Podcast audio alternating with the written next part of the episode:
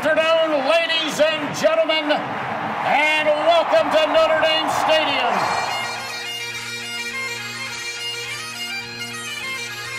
Zbikowski trying to get to the outside. He has blockers in front.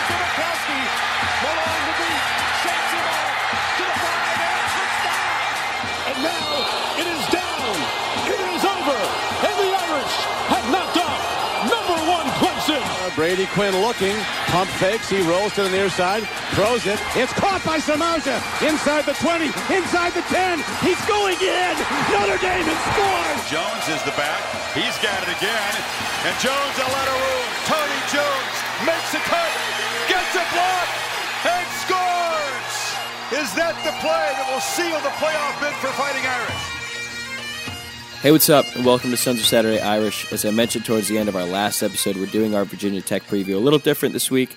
The uh, Sons of Saturday Virginia Tech guys hosted us this week for a crossover episode, so we're just going to put that out on our feed as well. We go longer than normal, but we covered a bunch of different topics, and I think you guys are going to enjoy it. So um, here's your Notre Dame Virginia Tech preview, courtesy of the Sons of Saturday. All right, everybody. Tuesday, October 5th. We are in the midst of game week. We're coming off the bye. And listen, a lot of big time sports going on right now. It is October. We got postseason baseball going on downstairs. The Red Sox are playing the Yankees. Downstairs, it's on the other desktop right here. What are we, what, what are you doing? We got to get it. We got to get that pulled out. Don't you have two desktops on your desk? I don't want to be distracted during our Okay. podcast, Billy Ray. Um, Well, you got to work on your multi uh, multi-functioning ability. so uh, Notre Dame Fighting Irish coming into town this Saturday afternoon or this Saturday evening. But uh, we got a podcast to record. We have the Sons of Sat Irish on tonight, doing a little guest preview self scouting. But first, before we get into that, before we break it down and run with the fun intros, got a hokey haiku presented by our friends at the Main Street Pharmacy.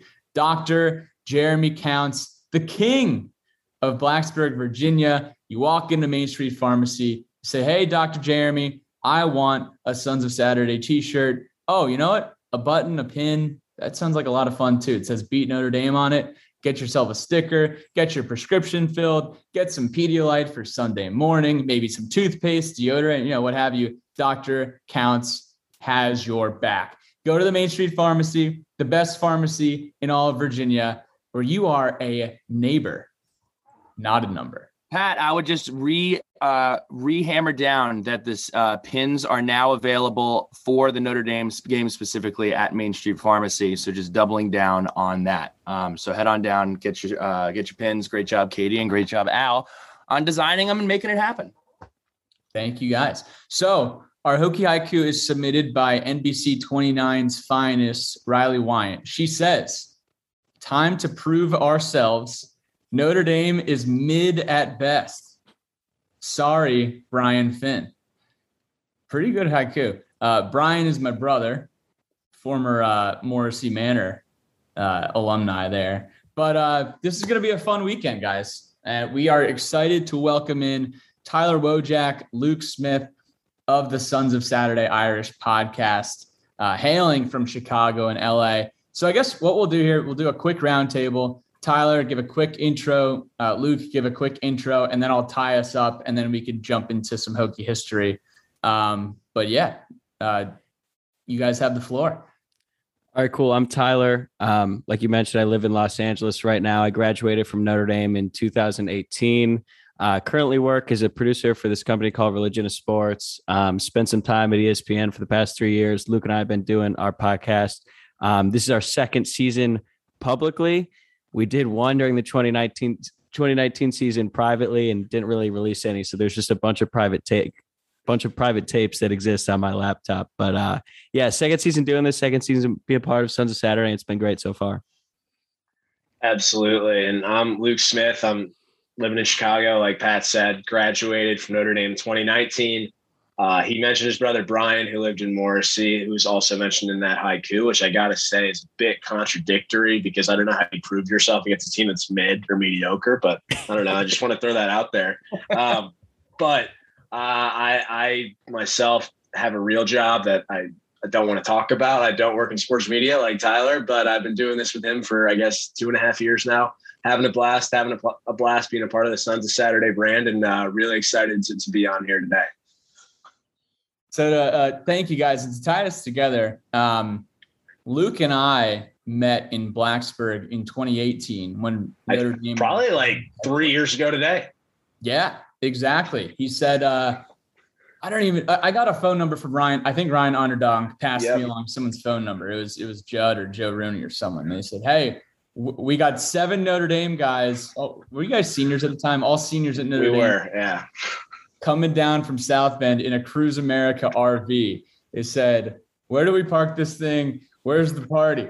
so, so uh, I think I was texting with Patrick Judd, and we met up at Sharky's and then uh, you know kind of went around town had a lot of fun on friday night didn't get to tailgate with you guys on saturday but uh, know that you guys had a ton of fun in blacksburg and then uh, judd moved up to dc area the next year uh, so hung out with him around there. And then uh, luke and i linked up again in athens for the georgia notre dame game in 2019 luke, luke actually spotted me a ticket to that game. That's kind of how sons of saturday actually started believe it or not um, down in Athens that day, one of the uh, the catalysts of the podcast. But we can we can do a little bit more of that at the very end. Just wanted to tie things together here. Pleasure to have you guys on, and I'm going to kick it over to Grayson for some Hokie history slash fighting Irish flash fighting Irish flashbacks. It's kind of hard to say. Yeah, no. Uh, let's let's talk about it. Uh, first off, Believe it or not, there isn't a whole lot of history between these two programs. The Hokies and the Fighting Irish have only ever met a resounding three times. Uh, all of those have been in the last five years. Uh, the first of those meetings was in 2016 in South Bend. Uh, from what I understand, it was a very cold night. Pat, I know you were there. Bill, you were there too. Um, Luke and Tyler, I'm not sure if either of you guys made the trip, but the Hokies fought back from an initial 17 point deficit to beat the Irish 34 to 31 in dramatic fashion. In 2018, the Irish come to town, led by Ian Book, and uh, they put the beat down on the Hokies 45 to 23 in front of a striped out stadium. In 2019, the Irish beat the Hokies in even more dramatic fashion. Ian Book marches down the field in South Bend, leads a final minute scoring drive that, yes, absolutely ripped the hearts out of Hokie faithful everywhere. Soul uh, crushing. Uh, oh, and even some Notre Dame fans. oh, yeah. oh well, yeah, no, I'm sure. his own crowd. I'm, I'm sure, but if if y'all don't remember that, that was the game in which Divine Deablo had that awesome scoop and score, and I was going absolutely ballistic in Jockster Dailies in Los Angeles, and Ian Book had to do it to us. Um, but Saturday's game will be the fourth meeting for these two teams, uh, and neither program has had a change in head coach since the first time playing one another. Um, and we we both kind of we, we, match up well. We're both, as Riley Wyant so eloquently put it, uh, our offense. I guess they're comparable in the sense that they're not really cooking right now, and both of us have stout defenses. So should be an interesting matchup. You know, Grayson, talk, go ahead, Pat. Quick thing, Grayson. You mentioned that the head coaches haven't changed over the past uh, three meetings but the defensive coordinators have changed from both schools. You know, we go from Bud Foster, Justin Hamilton, and then Notre Dame has had, you know, they're on, you guys are on your third D coordinator? Yeah. So 2016, I think, was an interim DC uh, who took over for BVG. 2019 was Clark Lea, and now we're on to Marcus Freeman. So, yeah, we, I guess, have kind of had quite a bit of turnover there. And despite what some of the fan base might have wanted after last week's loss to Cincinnati, Brian Kelly is still the head coach. uh, and three quick points 2016, coldest game of all time. Yeah. 2018, the Dexter Williams run, feed Dex. Uh, that you know, 90 plus yard run in Lane Stadium still gives me nightmares. The 2019 annexation of Puerto Rico play at the end of the game also kind of gives me nightmares. Um, but you know, onward to 2021. Billy Ray, what about uh what about the calendario for uh for the next couple decades here? What do we got? I love it. I actually love that this has become a little bit of a thing. We're going to go on through a little bit of a hiatus here. We're going to take take a little break. Um, but then we will be meeting back in South Bend in 2027 to play the Fighting Irish, then back in Blacksburg in 2028. and then in 2033 and 2036, um, we'll be bringing our grandkids to watch um, Notre Dame and Virginia Tech square off um, and be those weird old guys that do podcasts. Um, but yeah, that's kind of the uh, that's kind of the future uh, future outlook here. I love that this is something that we keep doing. Um, I guess we could talk about this now before we get into the game. I just want to ask you both on behalf of the entire ACC. The fact of the matter is, we need you more than you need us by a very large margin. And I just want to know what each of your takes are in joining in joining the ACC. Um, it would really help us out a ton. I don't know if you guys have been seeing what's going on, but uh, we would really love uh, to extend the invitation. And anyone that says they don't, I, I can't get on board with that white way of thinking. But Pat, go ahead. I know you. Well, before you guys go, Pat, what's your point? I'm just saying, Billy, you, you sound a little desperate over here. I, I, yeah, we are a little desperate. I didn't want to do the ACC this year. The ACC is, is an atrocity. You got to sell them a little bit. You got to warm them up and not just say, "Hey, you know, you can buy my Twilio for one cent." You know, come on. what are we doing? what are your What are y'all's thoughts on joining uh, on joining the ACC or joining any conference uh, at this point? Yeah, well, Joe, I'll let you kick this off because I, I mean, I think we both had the same thoughts, but I'd like to hear your rationale behind it first. So, any chance of Notre Dame joining a conference in the near future pretty much went away with the expanded um, 12 team playoff format because now there really isn't any incentive for Notre Dame to join because there's going to be six at large bids. Now, had the playoff expanded to eight teams with the suggested five automatic qualifiers to the conference champions and then three at large bids. I think that actually would have been enough for Notre Dame to join a conference. But Jack Swarbrick plays a pretty big role in all this happening. And, and uh, Greg Sankey as well, the SEC commissioner, he doesn't want that eight team playoff either because that negatively impacts the SEC. So now we're at 12, potentially six at large bids. Jack Swarbrick is part of the committee that sort of suggested that forfeited a first round bye essentially because as long as Notre Dame isn't in a conference, those four are going to go to conference champions. But look, I mean, we could do a whole podcast on why Notre Dame doesn't want to join a conference. I think the biggest misconception is that it's a money thing. Um, because if Notre Dame were to join a conference, they would actually generate more revenue via the TV contract on a on a black and white basic that on a black and white basis more so than they do with NBC, which is a very common misconception. A lot of people think that that's the main reason why they're independent. It really has to do with they want to play a national schedule. They want to go around to all their different alums all around the country and play in front of them. Um, a few years ago, I think it was 2018, they played a game in New York, Chicago, LA, and one other big market all in the month of South November. Bend. That's the big market.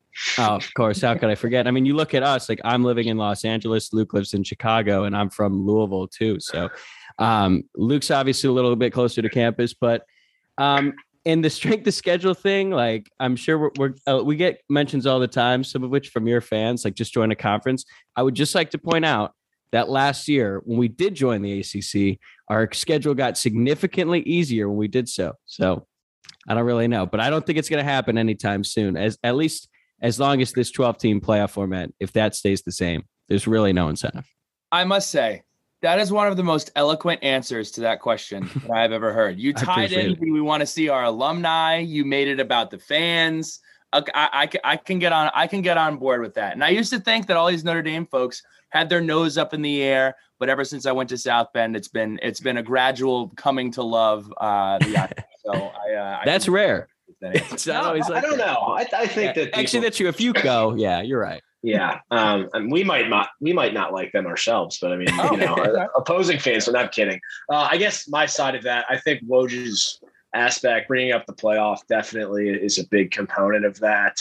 Um, I, I, think that the bigger piece for me is Notre Dame really does cling to its independence and that it allows it to play a national schedule. And as is, I think they're committed to play anywhere from five to six ACC games each year. Although it's interesting because I was actually looking at our schedule for next year earlier this morning, and I noticed that we only have four teams on the schedule for next year from the ACC. So I'm not sure what happened there, but I thought it was six every year. Maybe it's not. But it allows Notre Dame to really build its own and craft its own schedule. And mean, we're going to Columbus next year to open the season against Ohio State. And then through the ACC, we play Clemson next year So you're still playing top notch competition, although we'll see where Clemson goes from here. I think, you know, maybe an outlying factor that people aren't discussing as much is that the new ACC commissioner, Jim Phillips, he has worked at Notre Dame in the past. He was Northwestern AD for a long time. Now he's taken over the new role at the ACC, and, and he has two children at Notre Dame right now as students. So he knows the place probably better than everybody. And I think that's a unique situation because one, he understands how much value adding Notre Dame to his conference full time would bring, but two, he also understands how tied the people at the university are to, to clinging to independence. So while it's his job to, to try to convince Notre Dame to join, I think he probably understands better than anybody how difficult that task will be. So we'll see how that shakes out, but I don't see it changing in the foreseeable future. And I think the playoff is probably the final nail in the coffin, but I would certainly watch the, the Jim Phillips factor because I think there's some things to play there. A lot of moving parts. Love playing the Irish. Love getting down to South Bend. But let's go ahead and let's talk about this football game that we play on Saturday night. We'll start with setting the table. What are we going to summarize it? What are the feelings from both fan bases? What does this football game mean? Grayson, kick that off for what this means to the Hokies coming up on Saturday. Yeah, uh, the Hokies coming to Saturday's game three and one with wins over UNC, Middle Tennessee, and the University of Richmond. Our only loss comes at the hand of the West Virginia Mountaineers in week three. Shout out to Bill. Watch that one together. That was fun. Uh, walked into a buzzsaw there in Morgantown. Uh, they were just ready for us, and we weren't ready for them. So far, the Hokies have only won the first of our big four, as we've talked about. Uh, if you remember, we talked about those games being UNC, West Virginia, Notre Dame, and Miami. Yeah, we'll see about Miami. I was going to ask about that. Yeah, yeah, yeah, yeah. At the beginning of the season, it was one of the big four. I don't think it is anymore. I think it's Pittsburgh yeah. now. But anyway, moving on. Uh, Notre Dame is the third of those of those big four games, at least the ones we talked about at the beginning. And for Virginia Tech, it's a must win. It sets the tone for the rest of the 2021 season. What does that mean? It means that this game is going to tell us a lot about where this team stands in terms of resiliency, grit, the staff, depth, and a myriad of other things. Uh, it, it just is going to tell us a lot. We've had an entire extra week to prepare for the Irish at home. The Terror Dome will be striped with ponchos, which is unfortunate. Uh, if you think about it, it is supposed to rain on Saturday and I, the crowd's going to be a factor. It's going to give it gives me shadows already just thinking about it. If it rains, 2009 Miami game for the Hokie Nation, they remember that one very well. So the question is, can we rise to the challenge of winning another big game on a Saturday night at home? We won a huge game against the North Carolina Tar Heels, but can we do it twice in the same season? In Justin Fuente's era at Virginia Tech, it's been a challenge. So we'll see. Time kind of kind of interested to hear you pull the the, the must win uh, out of the uh, out of the socket this early in the season. Um, gotta gotta do it, man. We gotta. This is the, F- Fu and Co need this one. I'll say we that do, we do need it. I just I think I think there are so many definitions of the word must win that um, we may may disagree on that one. But anyway, sure. huge game. What do we got uh, on the uh, Notre Dame Fighting Irish side? This game is very much an inflection point in the Irish season. Uh, Notre Dame's four and one right now. They've beaten Florida State, Toledo, Purdue, and Wisconsin in all kind of confusing games. And and now we're coming off a pretty pathetic performance against Cincinnati team that's now ranked in the top five. I don't know that I believe they're a top five team. I think they're pretty darn good. I don't know if they're quite that good. But in the Cincinnati game, Notre Dame spotted them 10 points in the first half off three horrible turnovers and limped into half down 17 nothing. Our rally in the second half fell short, and, and, Notre Dame fell 24 to 13, losing its first home game in over four years. And we're left with a lot of questions now. team certainly has flaws, particularly on the offensive side of the ball. And the 4 0 start they had did not come without scares, as I mentioned. Frankly, I think Annie Lennox's walking on broken glass was probably a great metaphor for their pretty shoddy performances and just the myriad of injuries they have on their roster, particularly across the offensive line. I think that, that a good comparison here is, is two years ago, Notre Dame limped into the Virginia Tech game after an embarrassing loss in Ann Arbor to Michigan. And in the Virginia Tech game, Notre Dame struggled mightily. Uh, they had the opportunity to go up 21 to 7 in the first half when Jafar Armstrong fumbled and the Hokies returned it 98 yards for a touchdown to tie the game up. really slogged through the second half. And thankfully, for our sake, Ian Book led last minute drive to win the game for the Irish. He had a lot of big conversions to Chase Claypool on that drive. Had a design run to tie, and, and then we won with the extra point. But that was also when Ian Book subsequently shushed his own fans, which was probably a pretty good summation of the tenor of things at that moment coming off that loss to Michigan. I don't think things are quite that bad at this moment, but I, I do think there's some parallels after our 26 game home winning streak was snapped Saturday. And I'm just very eager to see how this team uses this game. Uh, that 2019 team used Virginia Tech as a launching pad. After that, they won their last five games by an average of 28 points to finish the year 11 and 2 and just dominated Iowa State in the Camping World Bowl. We'll see where this Notre Dame team goes from here. I mean, they've beaten 35 straight unranked opponents, which obviously comes into play again on Saturday. But I uh, I really don't know which of two ways they're going to go, but I'm excited to see which one it is. So, fellas, the way that we're going to do this is I just want to kind of go down the line and talk about our each side of the ball, ask each other questions if we have questions, and I'll I'll go ahead and kick things off with Virginia Tech. Um, there's not a lot going on with either one of these offenses. Um, not Virginia a bit. Tech, not a bit. Virginia Tech is averaging 23.5 points per game, which is by far the least in the Coach Fuente tenure. Um, we came off a very, you can call it a lackluster performance versus the University of Richmond, um, where we squeaked by essentially. We tried a bunch of different things.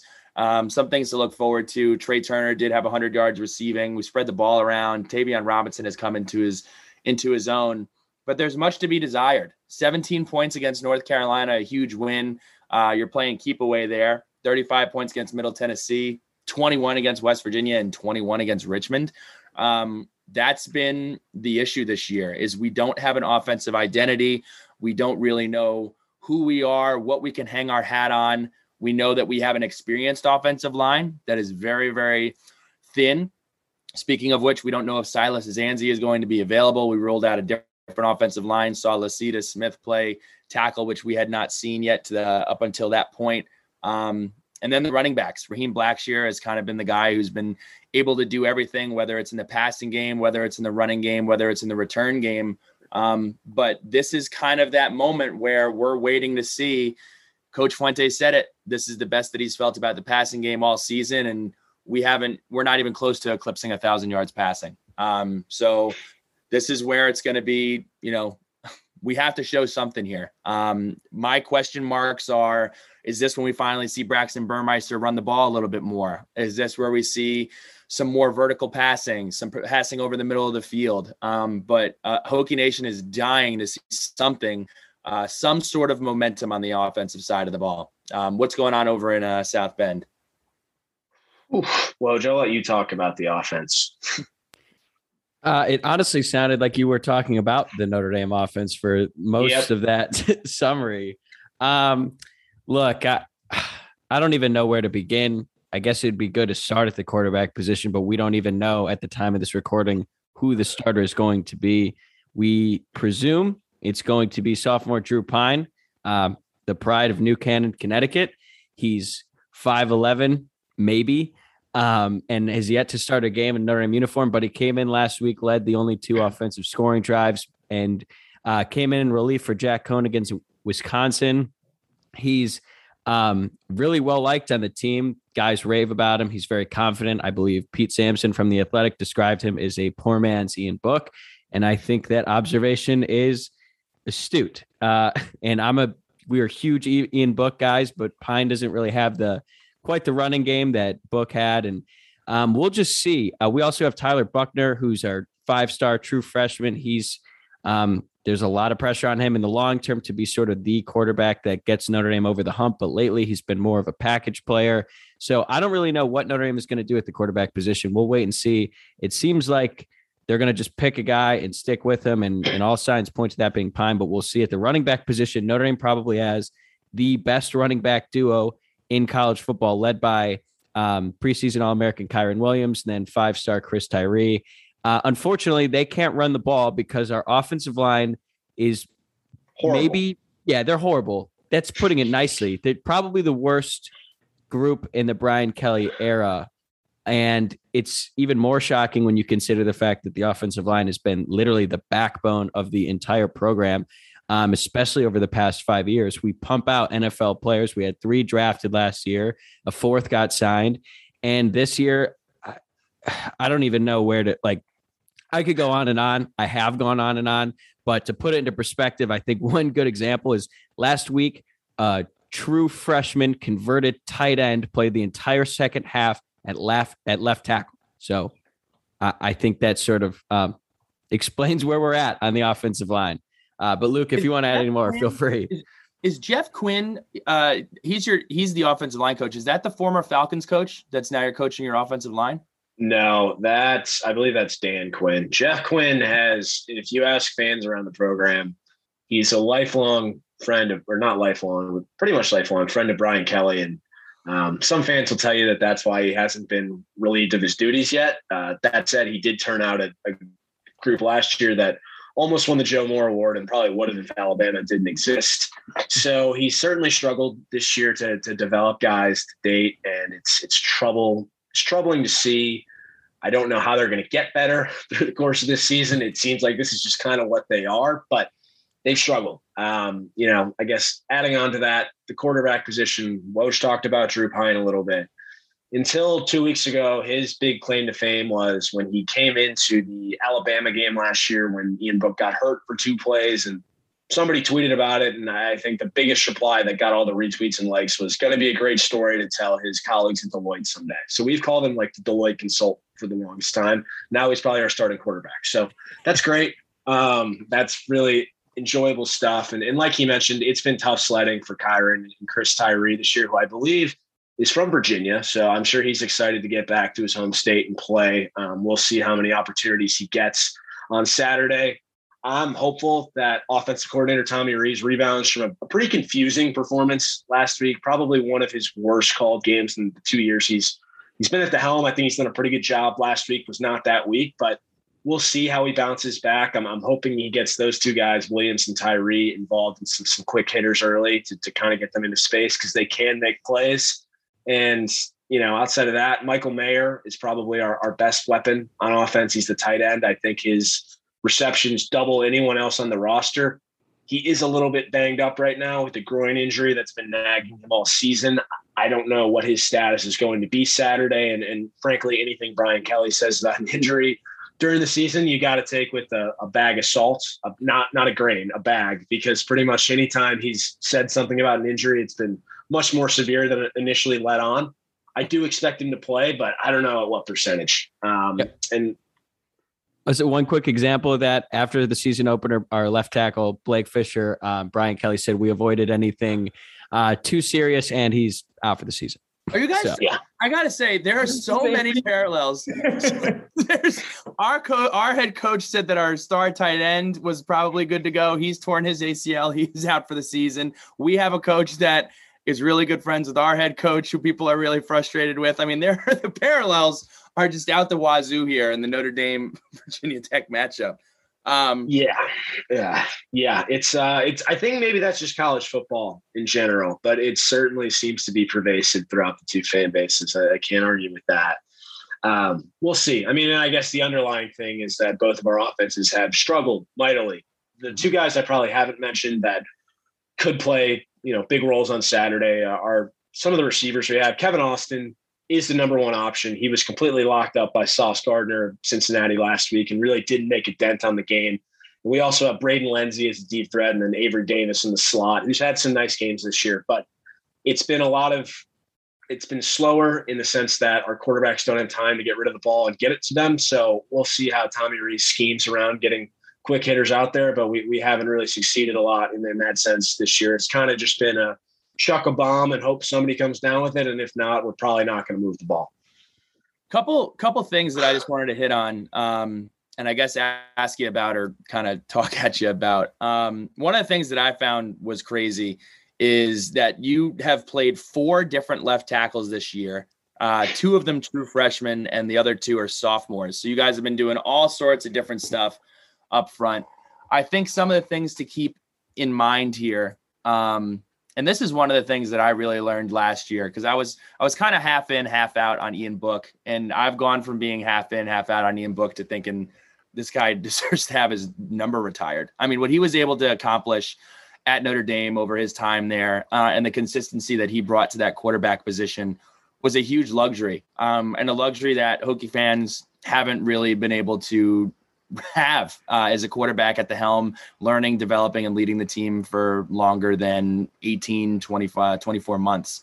Um, so I think I think that's definitely something to look at. As you mentioned, Kyren Williams, I mean Kyren Williams, he's elite. Michael Mayer is also elite. Uh, you're right. Most catches on a team by two times, 32 catches, 360 yards.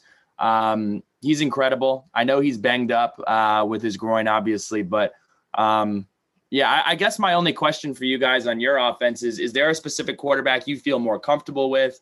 Uh, do you think that the offense changes significantly with a different quarterback? What What would be your preference in who you roll out there this week? It's a good question. Um, I, I, don't feel particularly comfortable with any of them. Um, but uh, that said, I think it's probably got to be Drew Pyne the issue that Notre Dame has right now is you have Jack Coan, who obviously started a ton of games in Wisconsin, went to a Rose Bowl, coming off an injury, and he's been more immobile than I ever could have imagined. And I think a lot of that distills down to the fact that he's not a fit for what this offense is trying to do. You also have Tyler Buchner, the freshman, who's one dimensional in the sense that he's really just being relegated to a wildcat package. Drew Pyne is the only guy who is two dimensional right now. He can throw the ball and he can be mobile a little bit. He's like Woj said, somewhat of a poor man's Ian Book. And my thought is that that could help this offensive line somewhat. Um, they're used to playing for a quarterback like Book, who moves around a little bit more in the pocket, can make some plays. And I think it's not that he is, you know, a great quarterback and they're going to start lighting scoreboard up as soon as he gets in. But two aspects that have been undoubtedly true is that when he has come in this year, there's been more of a fire to that offense. It seems like it's lit a spark. And and he just more fits his skill set. The skill set more fits what they're trying to do. So I would be surprised if Drew Pyne isn't the starter on Saturday night. That said, I don't expect us to know that until Notre Dame trots out for his first offensive drive because Brian Kelly, it's like he's you know hiding the lost ark or something. So I, I don't think that that's going to come out, but I, I expect it to be Drew Pyne and and I'm hopeful that it will be with some Tyler Buchner mixed in. Yeah, yeah, I feel pretty much the same way. I, I don't feel extremely confident in Pyne. Again, it's been a limited sample size. I think there's a reason that Coan was the clear QB one going into the season. Now, obviously, that's what Coan is doing in practice, and that's opposed to what he's doing on Saturday. And obviously, with this line, Coan is basically a statue in the pocket. And um, Brian Kelly has has been adamant about pointing out the times in which the quarterback is responsible for the sack. So I think it's got to be Pyne. And if nothing else, we'll at least get a, a decent enough sample size to see what Pyne is made of. He's really confident. He's a bit of a gunslinger. Um, just doesn't put a whole lot of touch on the ball. Although I guess he did throw a deep touchdown to Braden Lenzy last week. But at, uh, we'll see. You know, I mean, Buchner is supposed to be the guy for the future, but in the Brian Kelly era, it's been this weird trend, I guess you could say, where the guy who all the fans and all the projections suggest would be the star or would be the guy to lead the team um, usually ends up not being the case. I mean, Ian Book was like a low rated three star, and he's the winningest quarterback in Notre Dame history. At one point, Malik Zaire was supposed to be the guy that could get Notre Dame to the playoff. And then it ended up being DeShone Kizer, who nearly quit football at one point because he was so low on the depth chart. So who really knows? I guess in a way it would be poetic if Pyne ended up being the guy, but I don't really know. I guess we'll see, like Luke said, on the first drive on Saturday. Any other points or questions regarding either team's offense from anybody? I'll, uh, you know, I'll add. Go, go ahead. No, go ahead. Go ahead. I uh in in y'all's opinion, I'm just kind of curious. Has has Michael Mayer had an underwhelming season? Uh, and and what's the what's the deal with his injury? Like, what is he going to play on Saturday? What is what does that look like? Because uh, to be completely honest, that man terrifies me. And then where did you get where? Then where did you yeah. get underwhelming season from? Because that guy might be the best tight end in college football. Well, I just I feel like I feel like I haven't heard too much about him this season. This mm-hmm. season. Mm-hmm. I mean, I know he had a huge season last year, but like, I just, I don't know. I know he was banged up, uh, and and so I'm just kind of curious y'all's y'all's thoughts. Is he supposed to play Saturday? Yeah, it's uh so I think he's had I think he's had a good season. There have been a couple games where teams have taken him away, and that's been fine because then Notre Dame has just deferred to Kevin Austin or Braden Lenzy. That said, on Saturday, he was pretty much the only player on the field that could get open for Notre Dame. He had eight catches for 90 something yards. The opener against Florida State, he was dominant as well, despite a couple drops. Uh, he's just a mountain of a man. And he's, you forget that he's 19 years old, which is kind of the scary part of it all. He's 19 And- years old.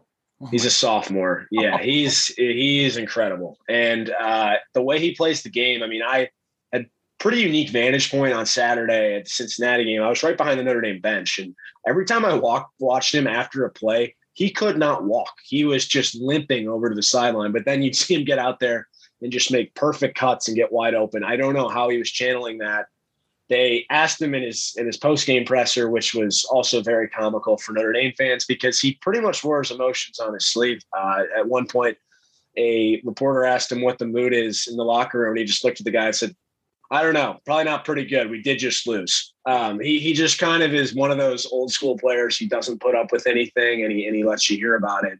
And he said, "I'll be good to go. Um, I'll just get training this week, and then we'll be good to go." But he's definitely, I mean, he could not walk. I, I don't know if you have anything else to add, Woj, but I was just, I've been so impressed with his toughness. And frankly, I said this last year against Alabama. He was one of like three players we had that I felt actually belonged on the field that at the skill position. And then the same was true on Saturday in Cincinnati. He was the guy that showed up.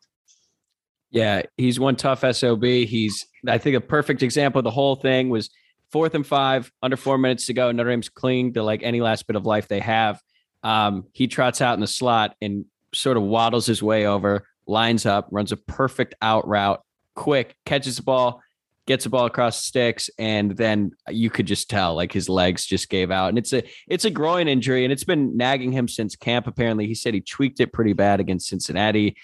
Um, I mean, I I've had a groin injury in the past and I struggled walking around my house. Obviously, I'm probably half the man that Michael Mayer is, despite being like six years older than him. So I don't know. I guess we'll see on Saturday. Tyler, do you have a question about uh, Tech's offense or Luke, or you want to move over to defense?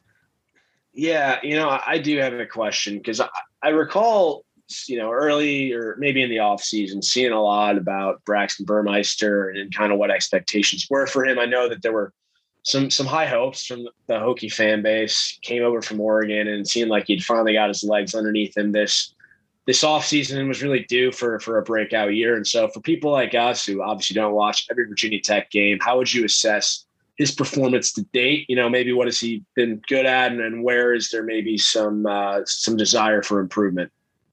Pat, you want to start it or you want me to go?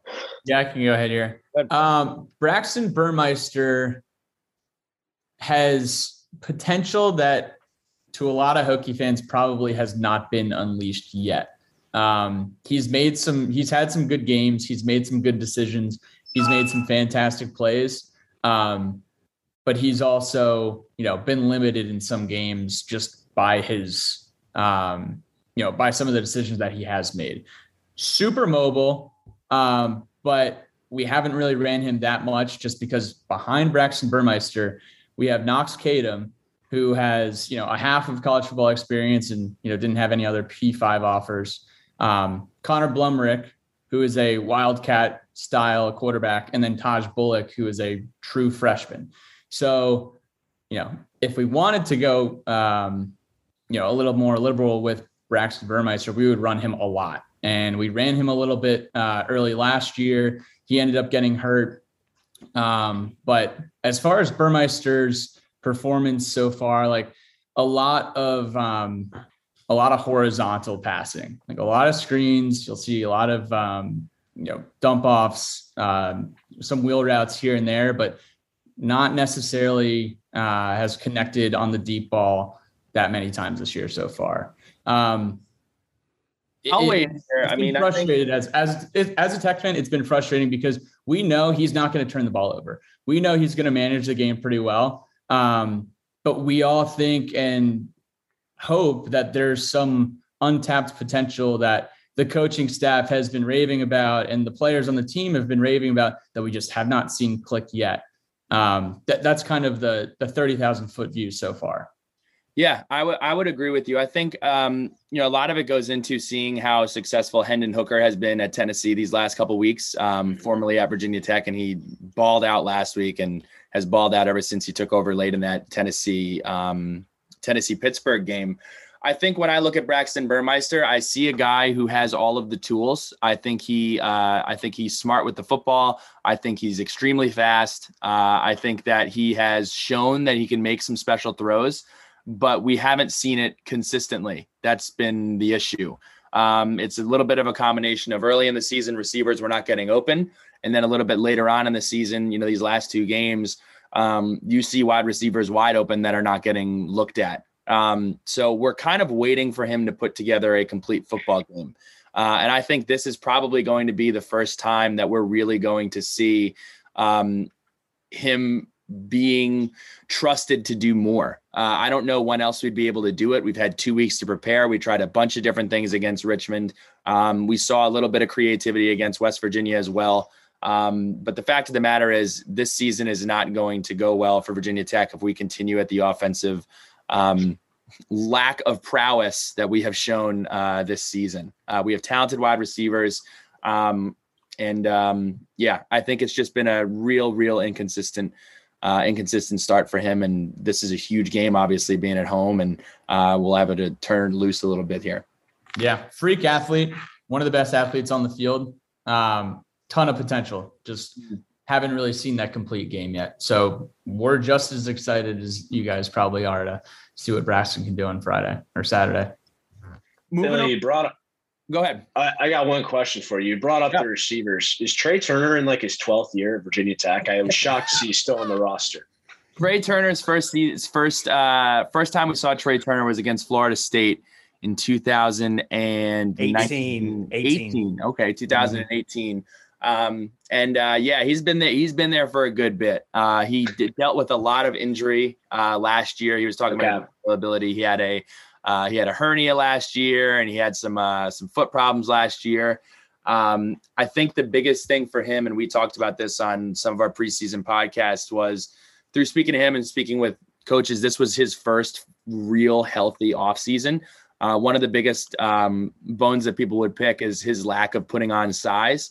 I believe he put on close to 10 or 15 pounds this offseason, um, which has kind of been the one thing that's held him back.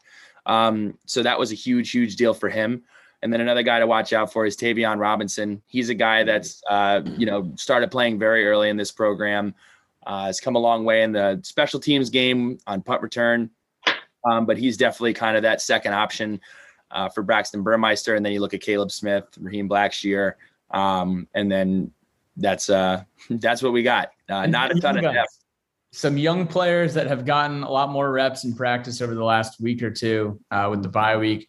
Hopefully, we can see them uh, con- uh, make some contributions here this weekend. And then just to to go toe to toe with your Michael Mayer, we do have our own Michael Mayer. His name is James Mitchell. He is out for the year, uh, and we miss him dearly. But um, James Mitchell is you know a top three tight end in the ACC, and uh, you know, ACL injury after the Middle Tennessee State game uh, sidelined him sidelined him for the year, but um, we miss him dearly. Shout out to the governor.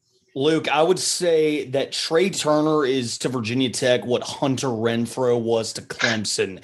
It feels like that man has been on yeah. a roster for 12 years. Uh, I, I I totally resonate with that, but we Kenny love Pickett. him in Blacksburg and Kenny, Kenny Pickett too. Yeah, yeah. And, uh, yeah. Well, he actually may have been in Pittsburgh for 12 years, for all I know. that that yeah. could be true. Mm-hmm. Facts. Moving on to the defense, um, I think if you are a football lifer and you are a fan of hard nosed defensive battles, I think that is exactly what we are in store from. I think these last 25 minutes have come off as a little melancholy. I think uh, everybody on this podcast is going to be pretty fired up to talk about their defense. So we'll start with Notre Dame. Yeah, I mean, in a lot of ways, you could argue that Notre Dame's best offense is, in fact, their defense. We saw that against Wisconsin a little bit. They scored on two pick sixes, but then again, that was against Graham Mertz, who at the at the moment, I'm not sure if he could start for some Division three high school teams these days. But anyway, uh, the defense has been the lone bright spot in the team as of late. They took some bumps in the first two games uh, as they got acclimated to new defensive coordinator Mike Marcus Freeman's uh, far more aggressive defense, but they've improved significantly since the Toledo game. Um, and let's just start with the uh, the obvious. Uh, Notre Dame has Kyle Hamilton, so whenever Notre Dame's defense takes the field, they have the best player on the field. Uh, Mel Kiper had him at his number two overall ranked player in his last mock draft. He's 6'4, 220. He's a freak athlete. Notre Dame puts him all over the field. He already has three picks this season, despite the fact that opposing offenses avoid him mostly at all costs. Um, so Burmeister is going to have to locate him before every snap. And if he does try to test him, he's he better be pinpoint accurate, um, or else Hamilton is probably going to make him pay. The entire defense runs through him in a lot of ways. Um, he actually is able to erase some of the deficiencies in the Notre Dame secondary as a as a unit. They're certainly not elite. Um, junior cornerback Cam Hart has really come on lately, um, but on the other end, Clarence Lewis and the CPA. Yeah, Clarence Lewis, CPA. He's also an accountant because, I mean, uh, most teams don't have a cornerback named Clarence, but again, a discussion for another time. Um, and Houston Griffith is the safety next to Hamilton. They've both been exposed at um, multiple points this season, and especially last week against Cincinnati. At linebacker, Notre Dame's got JD Bertrand, uh, number 27. He's he's been Notre Dame's best all season. He's not perfect by any uh, by any means. He's um, he struggles in coverage sometimes, uh, but he's an elite tackler, great in run support. Freeman likes to rotate a lot of guys in the defense, but Bertrand rarely comes off the field. And then on, on the D line, that's probably probably as a collective unit, Notre Dame's biggest strength in the entire roster. They rotate up to eight guys, which seems like a lot, but they're all effective. They just keep coming in, um, provide sparks. But the two main guys you should look out for Isaiah Foskey He's number seven on the edge. He's developing into an NFL type talent this year. Um, he caused a huge sack fumble on Desmond Ridder last week that was sort of sparked Notre Dame's second half rally. And then on the other end, Myron Tagovailoa-Amosa, that's actually Tua's cousin. He's a beast. He can play inside, outside, wherever they put him. Those two guys lead the way. I know Virginia Tech, we've talked about it. They've been shuffling a lot on the offensive line. So I expect Notre Dame to have some success there. And really in the secondary, it's just about avoiding the big play. They have been a little bit susceptible to that early in the season. We saw that again um, a little against Cincinnati, but um, that's that's the main thing with this Notre Dame defense. Flipping over to Virginia Tech, um, Virginia Tech's defense currently is opponents are averaging 15.25 points per game, which is the best under the Coach Fuente era that we have seen since that historic 2017 defense. Um, in terms of the guys to watch out for, Amare Barno is an extremely, extremely talented football player. He had three and a half tackles for loss and one and a half sacks versus North Carolina. That was just the first game of the season. Um, I thought he was going to ha- have 15 sacks after that first game of the season. Since then, he's had four tackles. Uh, he's kind of disappeared since then. Um, our most consistent players on the team have probably been on our linebacker side of things. Leading tacklers are both Dax Hollifield and Alan Tisdale.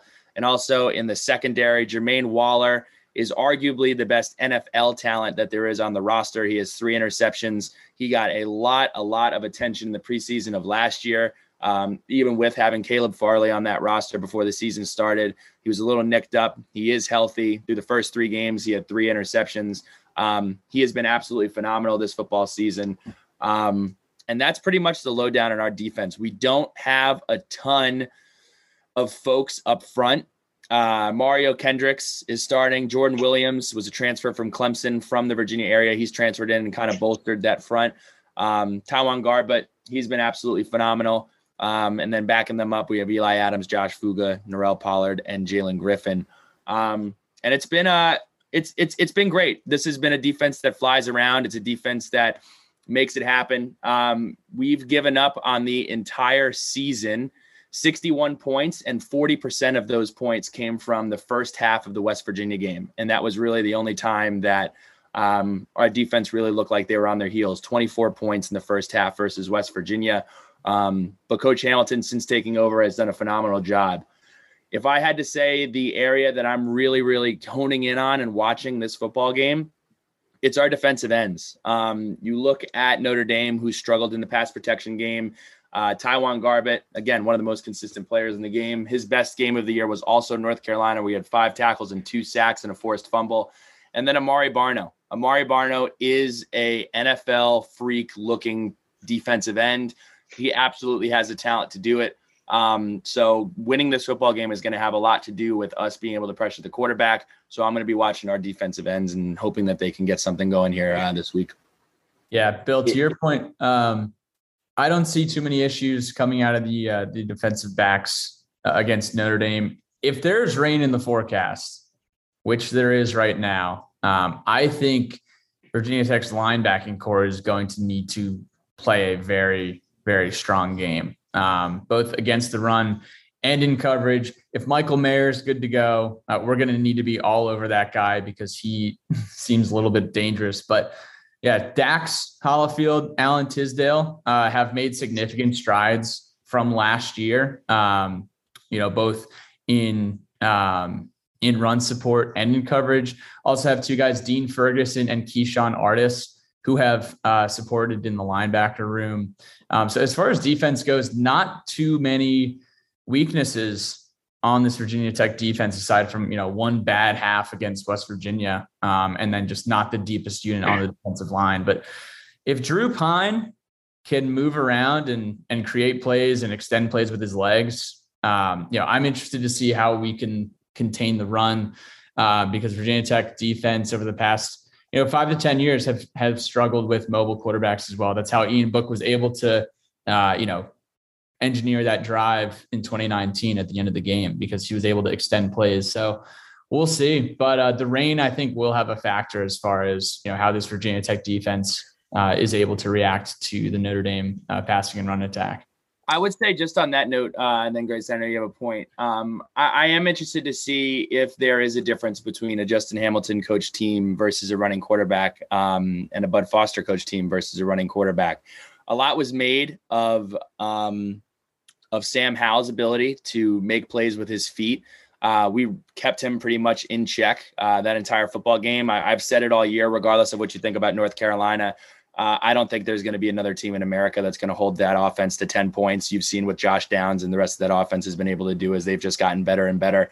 Um, but this, to me, excluding last year when we didn't have a full offseason, is the first time that we're going to see Justin Hamilton versus potentially a, a little bit of a mobile quarterback. Um, so I'm interested to see what he rolls out there and what he's able to do. I know Tyler alluded to this, but I mean, Kyle Hamilton's a ball hawk. I mean, that kid is an absolute freak of an athlete. I, I I'll conclude this before we move into special teams, y'all. I think this game is going to be a game of turnovers. I think the rain is going to be a huge factor, and whoever wins the turnover battles is going to win the game. We'll talk about that a little bit later. Uh, I think both of these defenses are going to force a lot of turnovers. The ball will be all over the field. Uh, and we haven't, you know, had a, a rain game, like a downpour rain game and cheese. In Lane Stadium, I couldn't tell you the last time. Pittsburgh. Cool if we keep Pittsburgh, that's alive. I, am yeah. cool if that doesn't happen. Yeah, I, yeah. Brian I, Kelly mean, doesn't have a great recent history in uh, Monsoon. I don't have rain great games. history in monsoon games. yeah, yeah, yeah. So I mean, I, Luke, I'm sorry, man. I, I know you're going to be there on Saturday for for the rain, so bring your poncho, dude. But I, I again, just I think it's going to be a big part of the ball game on Saturday. Uh, we can move into special teams. Yeah, real um, quick, just uh, in terms of questions that you guys may have for us. The only question I have for you is I think if you look at our defense, right, and the one thing that makes me a little bit nervous, um, man, it's been it's become like the rain podcast. But uh, given all of this rain, um, I my only worry is I think the front seven this year has been phenomenal, um, but we haven't really been in a position where we've had to play a ton of guys. Uh, an injury here, an injury there, a twisted ankle here, a twisted ankle there.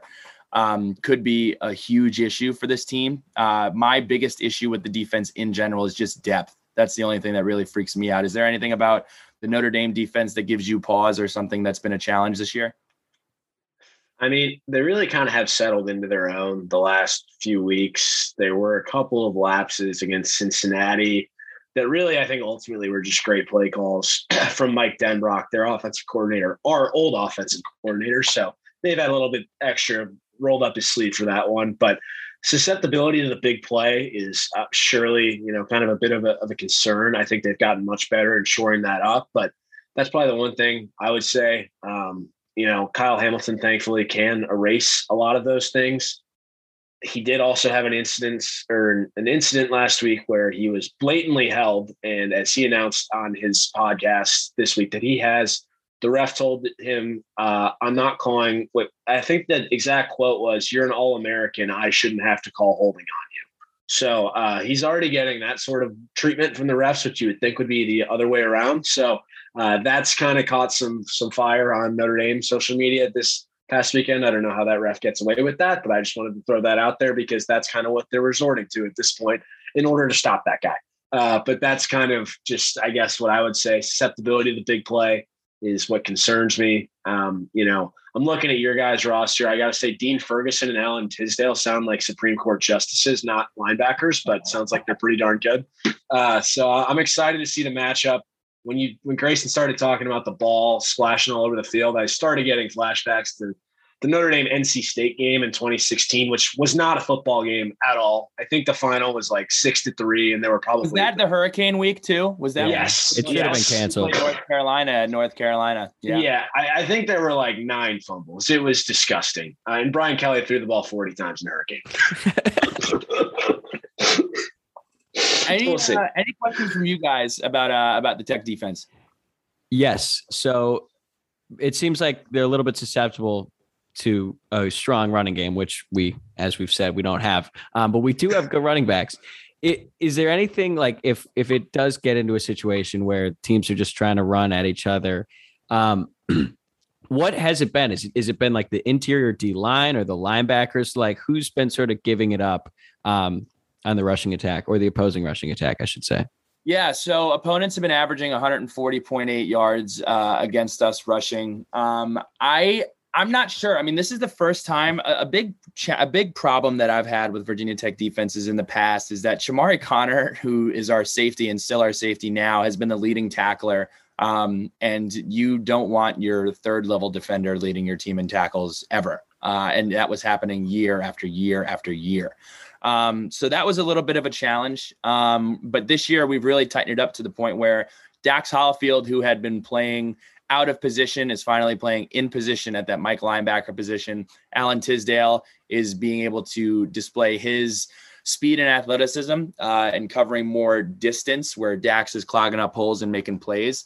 Um, so I can't really, I can't really tell you. It feels like it feels like that huge explosive like just like just outpouring of what the hell is going on was that entire first half against West Virginia. Um, and then if you kind of look at this game versus Middle Tennessee and this game versus Richmond, I'm going to be honest, I didn't really learn a ton about our football team in those two football games. The Richmond game seemed like a big snooze fest that undoubtedly we were going to leave the game being pretty disappointed unless we won at 60 or 70 to nothing.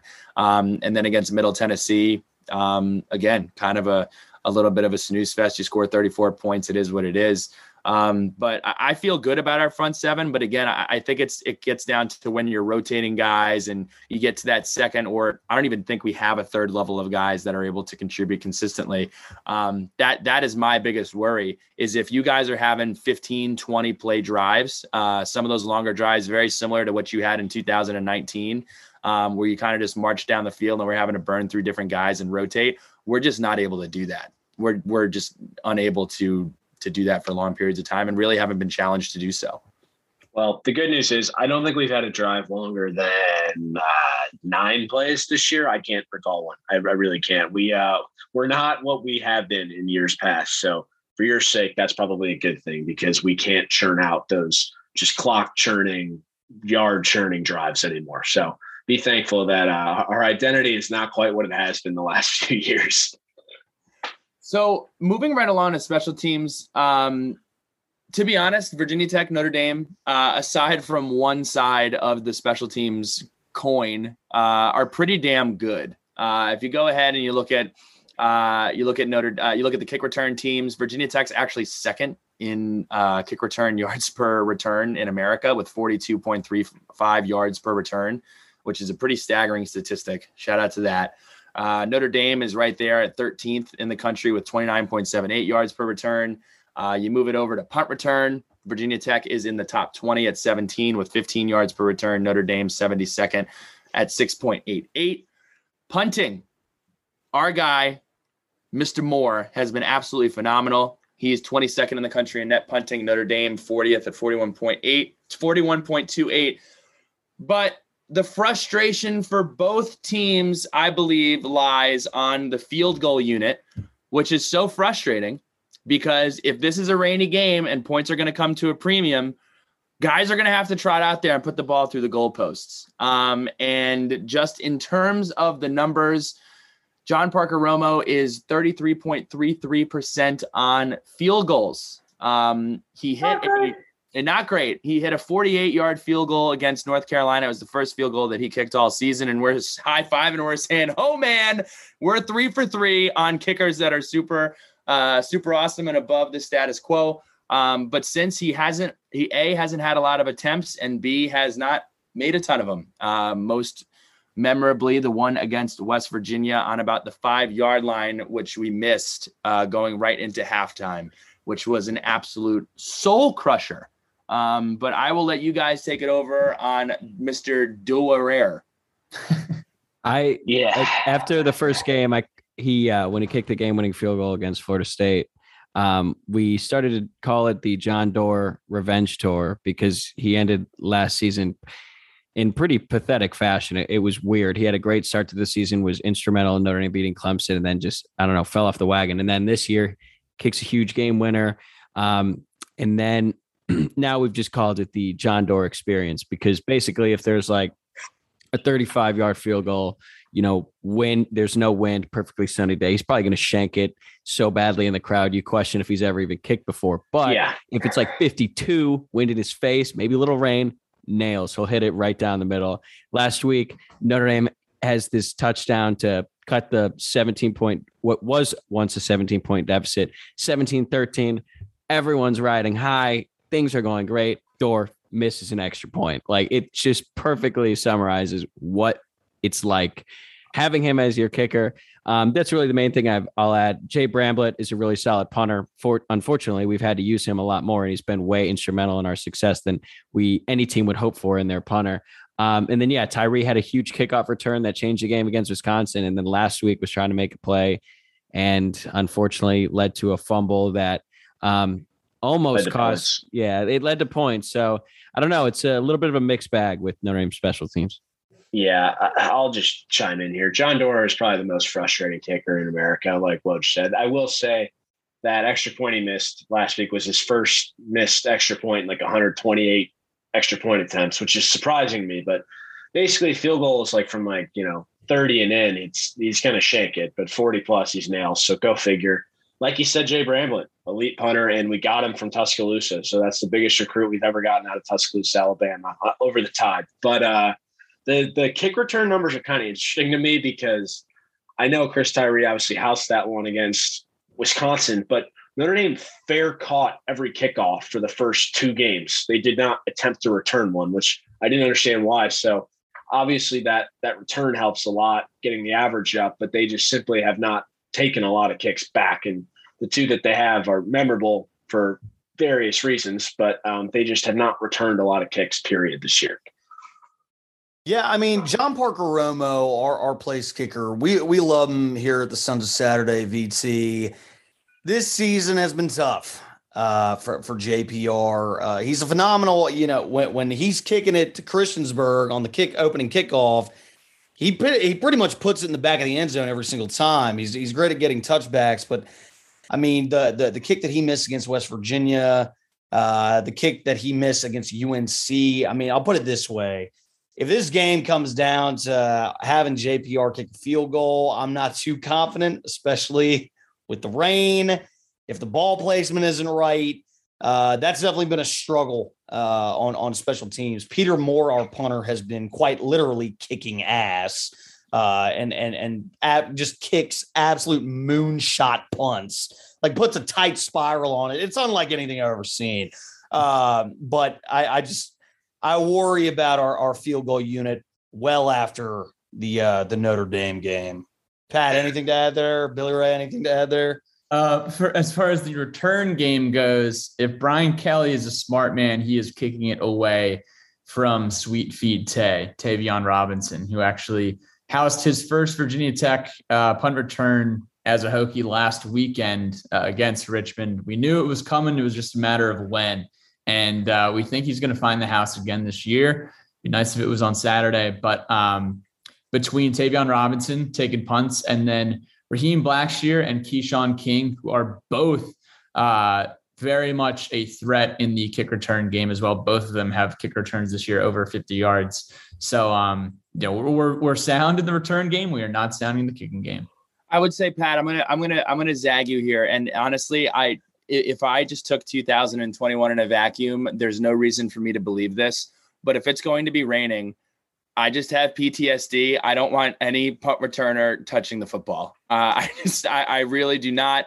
Um, but smart um, man, Billy Ray. Yeah, I think that I think man. that basically goes for both teams. Um, early in Tayvion Robinson's career, he did have some fielding uh, fielding punt issues. Uh, he's gotten them ironed out. Again, he's given us no reason in 2021 to believe that he doesn't have that figured out. He's had multiple difficult ones where he's been bumped into. He's had very close pro- people in very close proximity or having to run up and get it.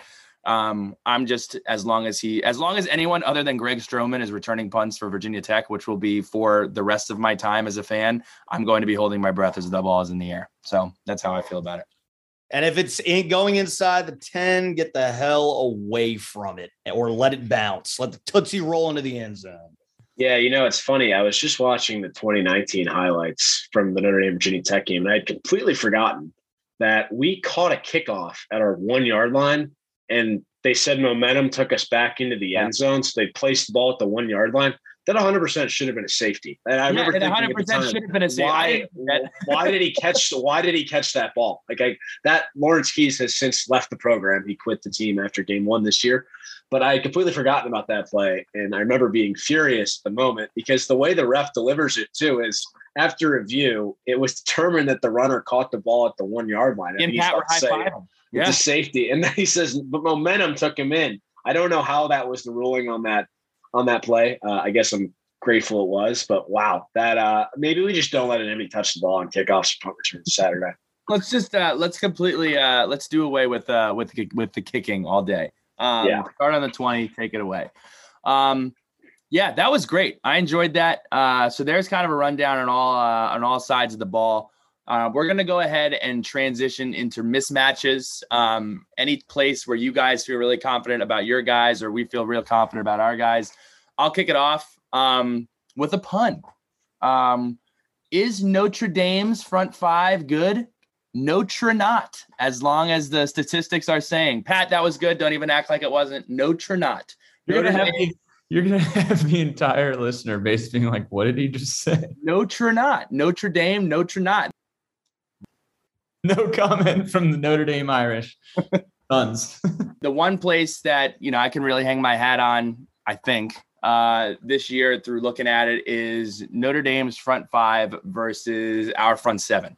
Uh, our front seven has been really solid this year, and Notre Dame they are ranked in the 120s in 2.5 yards per rush at about 80.8 rushing yards per game, and they are ranked 128th in sacks surrendered with 23 sacks with a loss of 127 yards. That goes for four and a half sacks surrendered per game. The team that is one spot better than Notre Dame is Stacy Searels and North Carolina. Um, and they have just had an absolute disaster up front. Little bit of a different situation with Notre Dame. Again, Notre Dame is in a position where they're replacing a lot of guys, trying a lot of different things. North Carolina has a bunch of seniors that just are not good.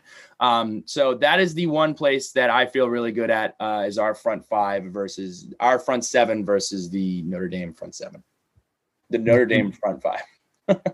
Virginia yeah. Tech did sack uh, sack Carolina six times we haven't had a big time uh, big time sackathon uh, in a while. So it might come Saturday. Um, I, I I think until Saturday we had not had a game where we had let up less than four or five sacks. We only let up two in Cincinnati, but I go back to the Purdue game. George Karlaftis, the All American, hadn't had a snack sack yet. he had one and a half against us. I think Purdue had five as a team. Uh, it's pretty much jailbreak. Maybe Drew Pyne back there will change things a little bit, but uh, I would feel confident in that matchup if I were you too. So when you you were mentioning that Brian Kelly said a lot that is some of the sacks were on the quarterback. Do you, as you watch it as as the as the observer, is it usually the quarterback holding the ball too long, or is it straight jailbreak against? Because uh, against West Virginia, where we had our our worst game against the front five, if you went through the sacks, I mean, they were rushing four guys and they were getting to the quarterback. So I'm curious: is it is it unique blitz packages? Is it holding the ball on too long? Is it just getting beat? I would say it's a combination of all three. Um, with Jack Coan back there, he has not recognized blitzes very well. Uh, there has been a lot of just offensive linemen getting blown off the ball. You've had your share of corner blitzes too. We've I think we've had two or three strip sacks this year. Uh, it's it's kind of been a combination, and it's a problem because you got to keep in Mayer or Kyren to try to block, and they're two of our biggest playmakers. So it's uh, it's just a disaster all in all. I, I won't mince words. We'll see if Drew Pyne's mobility, if he is playing, changes it at all, but it has not been pretty so far. Yeah, I guess we'll see a lot this week how much of it has been on the quarterback because a big reason why Pyne is playing is because he's mobile. With Coan back there, um, anytime a team got pressure, they probably got a sack. And that led to a lot of them, but still, like it seems like every time Notre Dame drops back, there's some sort of pressure if a team rushes more than three. So again, we'll see. I, I think this is a big weekend to sort of just figure out how much of that was on the quarterback and how much of that truly is on just the lack of any sort of progress in the offensive line. Another matchup I'm interested to look at this weekend is just Virginia Tech offense faring as a whole against the Notre Dame defense because Virginia Tech does not turn the ball over. Knock on wood, we have not turned the ball over that much at all this year. Um, and Notre Dame's defense is a turnover factory. Uh, nine interceptions, four forced fumbles, 13 total takeaways. Uh, that's good for sixth in the nation. Um, solid rush defense as far as um, you know, 15 sacks and then 120 yards per game on the ground uh, for Notre Dame's opposition. So I think um, it'll be interesting to see how Tech can move the ball, whether that's through the air or on the ground, um, and especially on third down because Notre Dame has one of the best third down defenses in the country as well. Um, opponents are converting 28% of third downs against the Irish. So, you know, can we move the ball if it's a sloppy game? Can our wide receivers get separation? Um, so many question marks uh, that we will find out um, with this offense against the Notre Dame defense.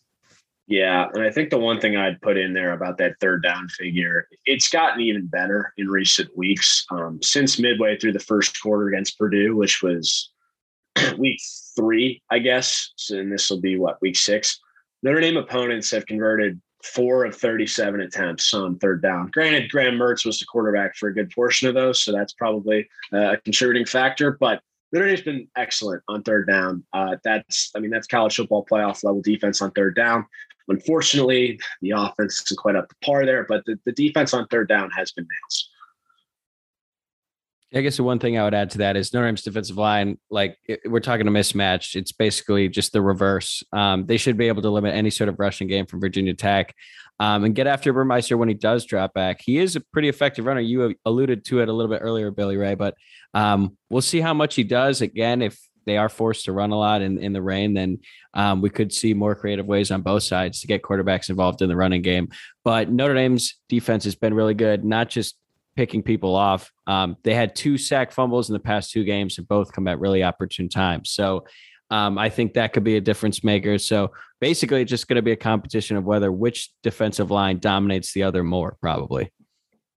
Tyler, to add to that, my I, I, think my main concern, and and I'll allude to this later, but is is Burmeister going to be able to make the throws that he needs to throw, especially in the rain? I mean, keep in mind the kid's from La Jolla, California. Uh, he didn't grow up playing in the rain. Doesn't rain a lot in SoCal. I don't think that he probably played enough at the University of Oregon to where he had a lot of experience playing in rain games. I'm just going to be completely honest.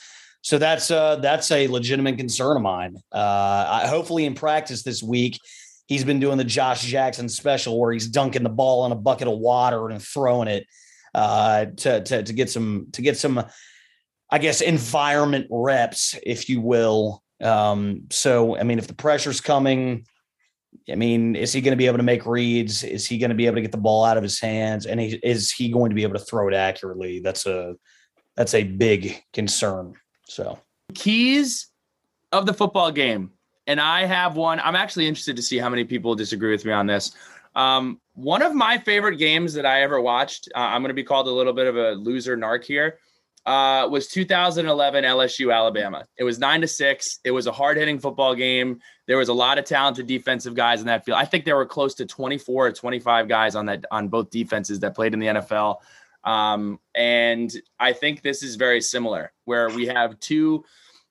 I, I would say Vanilla is putting it pretty lightly uh, in terms of what the offenses are uh, going against each other, playing against two top of the line defenses in college football. Um, that's kind of the situation that we're facing right now. It's going to be in Lane Stadium. It's going to be loud. Um, it may be um, raining, um, but that's that's that's kind of how I see this game. I think that field position is going to be extremely important. Grayson, like you said, I think that the turnover differential is going to play a huge, huge deal here, and obviously special teams will be important. Um, I see field position being as at a premium. Our coach talked about it in his press conference about how uh, yards are going to be very difficult to come by. Four yards are going to be a huge deal in this football game. I think it's going to be one of those grinded out type of games. Um, so I think the keys to the game are protecting the football and winning up front. You could say that for literally every football game ever, but I think uh, I think that that's just what I'm going to go with this week. Game of field position. Don't turn it over. Don't get penalized. I'm going to zag you, Billy. You said you loved the LSU Alabama game. You said that was like your favorite game ever. Do you remember what we did on September 4th? What we did on September 4th. Um, yeah. We, yeah. We, we, went to the we went to the Georgia Clemson game. I was there. And said one up. Said one up. What a snooze fest. That we went to the Georgia sucked. we went to the Georgia Clemson game and you made me leave with you at halftime you were bored. yeah, no, that game, you know, was, game was extremely boring. And it was also I had a, a great time. It was also at a neutral site. I can't do the whole neutral site thing. And I was also exhausted from the day before. There was no football game that I could have watched on September 4th after what we did on September 3rd that would be near as cool. So yes, I mean, I, I, I, and there was not nearly as much talent on the field as there was in 2011. But that's besides the point. What do you think is the key to this football game? I, I already said it. I mean, we, we already know the keys to the game. I just like giving you a very hard time. Respect. Uh, and that Georgia defense Respect. is elite. Okay, get out of here. That Georgia defense is. is elite. They're allowing 4.5 yards a game. A game that is absolutely uh, out of control. All right, Billy, kick us off here with uh, with your new segment or your your iteration of our letters from the lunch pail. You're, you're does anybody have Does anybody have any other uh, keys to the game? No, I'll nothing I haven't already yeah. said. Yeah. Protect the football, I mean, exactly. win field, field position, and make yeah. field goals, please. I mean, yeah, please. Um, yeah, I'm pretty excited about this on our iterations. Uh, we have letters from the lunch pail, or postcards from the Pope, or telegrams from Touchdown Jesus. I think that was done pretty well. I think those are all solid. Um, I like postcards from the Pope. That's good. Thank you. Thank you. Um, but yeah, uh, Pat, why don't you kick us off with JD Doran? Or uh, or this one's for you, Luke. Morse Morse code from Morrissey. Wow. Okay. All right. I like that. JD Doran. Is there anything nice about South Bend? If so, I've been a few times and haven't found it. Genuinely curious slash need recommendations for my next trip. Take it away. I'll lead, I'll lead this one off. I've also been there a few times. If there is, I haven't seen it. I'm still looking. Uh no, I'm kidding. I like South Bend is uh I think Luke put it best. It's certainly a dump, but it, it's our dump. Um, as for the nicest thing, the river lights are pretty nice. Ooh, okay. Um yeah, I've been going for 25 years, and I, I, it's the weirdest place I've ever been to in my life. I've never seen anybody get so much a speeding ticket in that city, and I'm not convinced anybody actually works or lives there. Uh, and I lived there for four years. But, anyways, uh, I'm going to go with the Potawatomi Zoo. Actually, believe it or not, uh, they have some really nice craft beer selection. You can walk around the zoo, and they have pretty cool selection of animals that you can interact with. Went there a handful of Sundays in college, and uh, it was a pretty good time. So I'm going to go with the Potawatomi Zoo in downtown South Bend. Wow. A zoo shout out on the Sons of Saturday. That is a that is absolutely a first. Pat, Um, do, do you have any recommendations? Going there, watching your brother play soccer or anything like that? Uh, I would just say the Notre Dame campus is is the nicest Yeah. part that's out there. You know? Yeah, if we separate the two, Yeah. Apples South Bend is a little bit different. Yeah, it's it's a little different. Campus and, and South Bend, Indiana, the downtown. Um, good times at the backer. Oh yeah. So, so I, I I love this question. If a leprechaun and a roided up hokey bird get in a boxing match, who wins and what round? That Is the was leprechaun also on roids? Yeah, sure. Let's give them both roids. So we're, and see they're both happens. on I- PEDs. I was I was thinking that it was our current leprechaun, who I'm pretty sure is a female, which could cause some pretty interesting dynamics. I don't know if that's a we don't want to get ca- we don't want to get canceled. you know, right we- yeah so um I, you know i don't know i've seen some some people that probably mimic a leprechaun after 20 beers get into fights before and it never really turns out that well for them so i think i'm going to go with the, the hokey bird on steroids I actually want to ask you guys a question. Um, I I don't remember who sent it to me. Um, it doesn't really matter because it was absolutely absurd. But you, you two, as Notre Dame uh, alumni, the New York Post put out an article saying that the term "fighting Irish" was offensive. So I just wanted to ask you two, as Notre Dame grads, does the term or mascot "fighting Irish" offend you? Because if we're going to be spending this time together in Blacksburg, uh, Luke, and obviously Tyler, we're talking on a podcast now. I don't want to offend you with um, talking about your mascot. So is that offensive? Yes or no? So that article recirculates like every five years. And um, as both like a Notre Dame alum and somebody that's 100% Irish, I've never been offended by that. And uh, it also just shows they didn't do any research. The actual impetus for fighting Irish distills back to uh, early it, when, when the Ku Klux Klan were very big and up on, and their headquarters were in South Bend and a bunch of Notre Dame students went down and beat the hell out of a bunch of Ku Klux Klan members. So that's where fighting Irish actually comes from. Uh, so that's just the New York Times not doing any research, which is shocking, I'm, I'm sure, but uh, it's not offensive. I'll leave it at that. Yeah, Well well nothing done. to add to that. That's perfectly summarized. Fantastic. Um, next one we have is from Nate, Hokeball 16. What is your confidence level of beating Notre Dame versus Pittsburgh? Feel like we have a better chance of beating Notre Dame this year given their offensive performance thus far. And we'll also ask you guys what your um, what your confidence meter in this football game is. Look, I, I am so out on this confidence meter thing. We did it at the beginning of the season. It was my idea to do this segment. I have no idea what's going on. Pittsburgh looks, I mean, Pittsburgh lost to a directional school, and then they've been putting a million touchdowns up on everybody else. Miami apparently is not very good. North Carolina apparently is really not good. Duke is decent. I mean, I, I have, I have, I have no idea what to make of our schedule. I just know that we have to play Notre Dame. I know that it's uh, the capstone out of conference game that we're playing this season. Um, so I, I feel really good about our ones. I love the fact that we're coming off of a bye week this week. Uh, I, I I trust in our defense. And the way that I'm looking at this football game is we literally need our offense to like I you know the meme where it's like the stick figure poking like a Do something. stick, like literally Yeah. do anything. I think if we do anything, we're in a really good position to win this football game offensively. Um, but I'm sure you guys feel the same way. Grayson, go ahead. Uh, yeah, my confidence level of beating Notre Dame versus Pitt.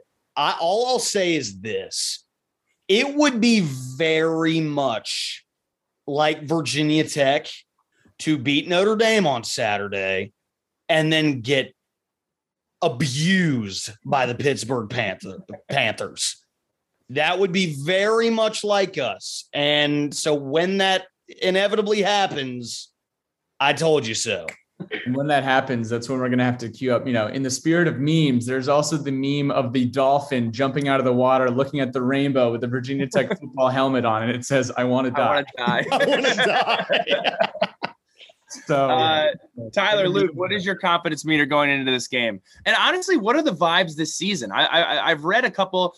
So I've, I've been following uh, Pete Sampson since you guys have been interviewing him. He's a ton of fun to follow. Um, but it seems like ever since the Cincinnati game, a lot of people are like distraught and and just out on the season and upset with with with Coach Kelly. I want to get kind of your take on this football game and your take on this season uh, for Notre Dame. Yeah. Um, as it pertains to the game, it's a weird spot for Notre Dame, I think. I actually think, and this is weird because I'm still very upset that we lost that game, and I think we kind of handled it to Cincinnati. I think it's almost a blessing that Notre Dame lost that game. I think now the pressure of you're not undefeated, uh, you have a loss, and, and even though it's a wacky college football year, the college football playoff is, is an afterthought. Now you can just kind of go out and play freely. And so, in that sense, I, I feel confident that Notre Dame's going to come out and, and look good on Saturday night. I don't know how that resolves the offensive line issues. Uh, that seems like an issue that's going to be present the whole rest of the year. Same with the quarterback position. There's just a little bit too much uncertainty there. I, you know, I, I would probably put my confidence meter at six and a half, seven for Notre Dame winning the ball game. Um, but you know, I just don't know what to expect. How this group responds. I think I know how they will, but I don't know. I also want to touch on the Pitt thing, even though that's not directed to me. I, I guess I just haven't been paying enough attention. When I saw earlier today that they're averaging 52 points a game and they lost to Western Michigan, I was very confused because the last time I watched the Pitt game, we beat them 45 to three. So I, I didn't know they were capable of scoring touchdowns, but I guess that's going on this year. And they had the same exact quarterback then as they do now. Um, yeah, just has a couple more gray hairs. No, dude, he's got it figured out over there. I, I, have no, I, I don't know what goes on over there. It, we lost to them by a million points last year. Two years ago, we beat them. We shut them out at home. Um, it's it's been a Pittsburgh's interesting, man, but that's the ACC in general. You guys are you guys got the ACC experience last year. It's it's it's all over the place. Nobody knows what's going on, and it looks like it's it's spread to the Atlantic as well. So, um, who knows? All right. As for my confidence level, I don't know how confident you can truly be when you can't even say with certainty who's the starting quarterback is going to be on Saturday. But I, like Luke said, in a way, it's almost like it's not better for Notre Dame that they lost, but I feel better that they will win this game because they did lose. I think there's a little bit more of a sense of urgency for this one. And you could tell kind of from the post game comments after the Cincinnati game, I think maybe the, the players just took preparation a little bit for granted, or there's it just became an expectation that they could just go about their business and win because the vast majority of the time that's what happens. I mean, Notre Dame hadn't lost a regular season game since October of 2019. Now that they actually have lost, hopefully that should light a fire up under them and get them to come into this hostile environment, come together, and come out with a win. But I mean, I don't know. It's it's hard to really say. I would put my conference meter like a six, six and a half, kind of what Luke said. Um, I actually am glad that it's it's an away game though. Uh, Luke has one reason, but I have another. I really think that like when you go away from home and you come together as a team, you're basically forced to come together in this hostile environment. Like those guys are going to have to find themselves one way or another on Saturday, especially if Virginia Tech goes up early and the crowd's rocking. We're going to learn a lot about this Notre Dame team one way or another. I'm optimistic it will be a positive way and a positive indicator for the rest of the season. They could finish strong. But I mean, I realistically could see this turning into a situation um, similar to 2014, where Notre Dame started off 6 0, basically we were robbed of a win at Florida State because of a weak offensive pass interference penalty, which you guys are probably familiar with. Um, and then the season kind of went off the rails after that due to a bunch of injuries. And then I think they finished like seven and five or something. They went 0 and 4 in November. So that's really all you need to know. Um, but yeah, we're going to find out this Saturday what this team is made of. So, last letter of the lunch pail here, submitted by Billy Ray. Luke Smith, You've been to Blacksburg in 2018. You made your return trip this weekend. What are you most excited about uh, on this return visit? Ideal timing. I realize it's actually three years to the day. Uh, that Friday before the game was today, as we're recording this on Tuesday night. But a couple things come to mind. Um, you know, obviously looking forward to seeing you guys, but uh, I, am really looking forward to making a return to, to Sharkies. I had a great time there Friday before the Notre Dame game, the last time I was in town. And uh, then there's one more thing, which I don't know if you guys have any idea who this person is, but she came up on my Snap memories today, and it was to talk of a, a text message that I'm in with my group of friends who went down there. But we had this Uber driver, I guess I'll call her, uh, probably four or five times that weekend, drove the Hokie Mobile, and her name was, uh, was Mama Lisa. Yes.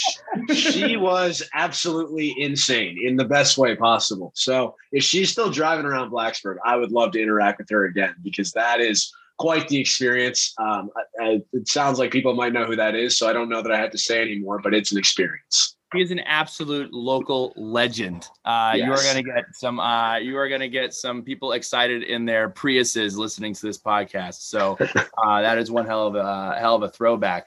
Um, but yeah, moving right along, we're jumping into our over unders, which are brought to you by DraftKings. DraftKings Sportsbook is an official is unofficial sports betting partner of the NFL. Download the DraftKings Sportsbook app today and use code SOS. That is code SOS for a special offer when you sign up. That's code SOS only at DraftKings Sportsbook. Pat, give us the DraftKings lines for this football game. Governor Cooper, give us some uh give us some legal gambling here. We need it down here in North Carolina. Over under on DraftKings 47.0. Notre Dame is a one point favorite as of Tuesday, October 5th.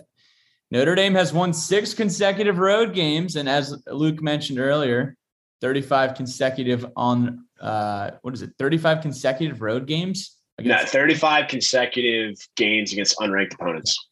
It's a lot of games. Uh, Virginia Tech's last six home games have hit the under. It might be raining.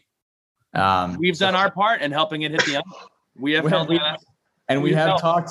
We have talked ad nauseum about the fact that it might precipitate on Saturday. So, Billy, give us the uh, the Grant Watson over unders, some results from last week, and then the uh, the news, uh, the new ones for this week. We'll run through the ones from last week. Virginia Tech points scored 38 and a half. That went under. Total rushing yards 240. That went under. And Jermaine Waller interceptions 0.5. That also went under his first football game without an interception. Um, for those keeping track at home. Um, so for this week, fellas, Tyler and Luke, our guy Grant Watson writes in every week and de- develops a couple of over unders for us to uh, debate and weigh in on. So we will start that off with Kyren Williams rushing yards 65. I am absolutely crushing the over. He is going to get plenty of carries, and I don't see any way that he doesn't rush for 65 yards, barring an injury. We'll go uh, and start with Luke. I'm actually going to take the under here. Uh, Oh, he's okay. only eclipsed 65 yards in a game twice this season uh, against Purdue and against Toledo. And both of those kind of came on late runs where he busted one for a touchdown for 20 or maybe 50 yards. It's no fault of his own, and they can use him in the passing game. But uh, our offensive line, I just, I, I frankly do not trust to get him to 65 yards. Uh, I, I think he's, I'm looking at it right now. He's got 77 carries for 289 yards on the year. So that's 3.8 carry. That's not what he's accustomed to, not what we're accustomed to, but I'm, I'm going to take the under there. Patrick Finn. I I'm gonna side with my man Luke. Uh, he, he knows Kyren Williams a lot better than I do. So uh, let's go under here. Tyler. I say over on solely because I think he's going to break one. Um, he's due. He hasn't done it since Purdue, and he's probably going to get stuffed all game and then break off like a. It could be a 65 yard run. He could get it all in one carry and get 20 other carries and not get it. He had seven. I think he had his longest run against Wisconsin was seven. Granted, Wisconsin is the best rushing defense in football, but still, I'm going to take the over barely. Grayson. I'm, I'm going to take the over as well to keep it interesting because of the rain that we have talked about a thousand times today. I think Notre Dame will probably keep it on the ground a decent bit. So I'm with Tyler in the sense that if he does hit the over, it probably won't be by much.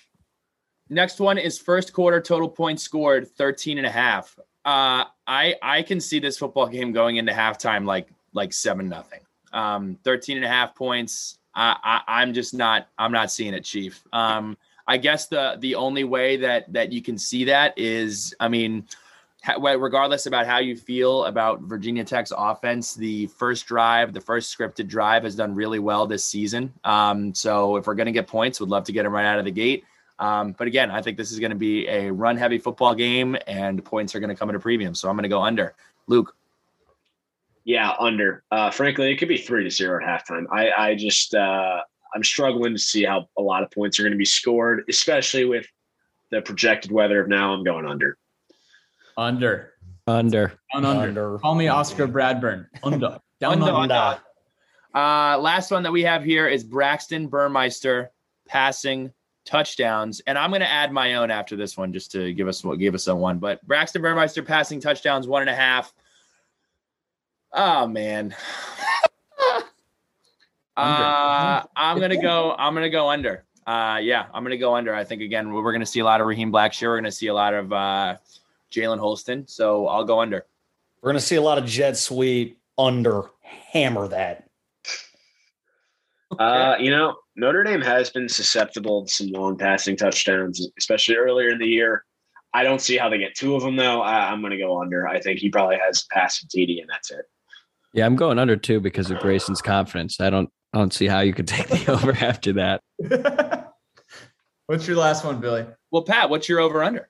I already said under. I I said under. Okay. My last one is uh number of quarterbacks that take snaps for Notre Dame. One and a half. Over.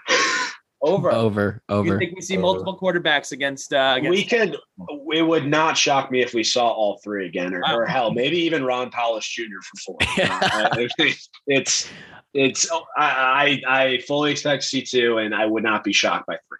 We might see Tommy Rees even take a few. Yeah, he's I would love that. We, we might Yeah. see two take uh take snaps for Virginia Tech too. I, I bet you we see Blumrick we at least once. Oh, Blumrick? Okay. Yeah, okay. I, I bet you see we, we Yeah, see for sure. I at see least one We saw- time. We saw three last week, Bill. That's true. You're right. You're right. I could I could see well, last week we were trying a bunch of new things, but I could definitely see I could see Blumrick for sure taking a couple snaps. Good call, Grayson. Um so here we go. Score predictions presented by Sharkies. It is where good friends go. It is where all of us are going to be going on Friday night. Come say hello, come holler, come hang out. Uh, it's going to be a ton of fun. Um, but score predictions, Pat, kick us off. All right. Uh, weather's going to be a factor. Penalties are going to be a factor. Special teams, field position, turnovers will all uh, be deciding factors that decide a game of field position. Virginia Tech has only 15 penalties on the campaign this uh, this fall, which is number one in the country. Uh, Virginia Tech wins in a tight one, 17 to 16, taking the Hokies. What you got, Grayson? I loved Luke's comment earlier where it says, How do you prove yourself if, you know, we just came off a tough loss to Cincinnati? Like, what does that even mean? I think that's hilarious. I, I, I think it acts as a proving ground for both teams in the sense that, I mean, it kind of sets the tone for the rest of both team seasons. Uh, Notre Dame's going to be pissed after that loss to Cincinnati. They're going to come into Blacksburg super angry. Uh, I think Brian Kelly's going to have them ready to rock. Um, although, given Tyler and Luke's just kind of outlook on their offense, I, I think it's going to be a low scoring game. With the rain, I see Virginia Tech particularly having a tr- having a hard time holding on to the football. I think Notre Dame will capitalize on opportunities that we're probably going to withhold from. And to quote my old man here, prior to recording, he said, "This this is what I think is going to happen." And I quote: "The defense will play its nuts off." But the offense will play not to lose when we should play to win, and we'll walk out of Lane Stadium gnashing our teeth, thinking of all the ways we could have won the game, but did not. End quote. Uh, that said, I'm taking Notre Dame 24 to 17 because I agree with my dad. Uh, I, I, I just I think this will be one of those games where we have opportunities to put it away, but we'll play not to lose as opposed to to playing to win, and and that's that's going to be the kicker in this ball game. All right, I'll jump in here. Um, look, Notre Dame hasn't lost back to back regular season games since 2016 when they fell to Virginia Tech and then USC. Um, I think there's a reason it's a pick 'em, or well, I guess now Notre Dame's favored by one, but there's a reason these two teams have been pretty even. I think they are pretty even for the most part. And I think the difference maker is going to come down to coaching and who has more star players. I think Notre Dame has the advantage of, bo- of both.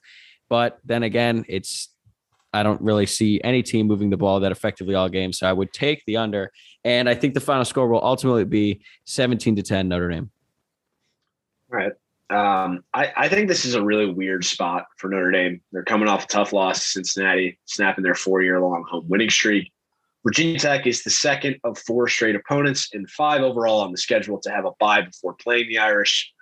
Another reason why I hate this goddamn ACC arrangement, but nah, that's a conversation for another day. Uh, but you might think that matters to buy, but with the amount of questions that Notre Dame has on offense, I'm not sure how much there is to glean because probably all the tape that um, you know the Hokies were looking at last week might completely change if Drew Pyne's starting at quarterback on Saturday. So I'm siding with Woj here. The weather does concern me, given Notre Dame's inability to run the football. However, I'm I'm hopeful that last week's loss released some pressure for this team and and they come out loose and, and playing free Saturday night. I, I, do sense some wackiness in this game and probably a, a, number of field goals.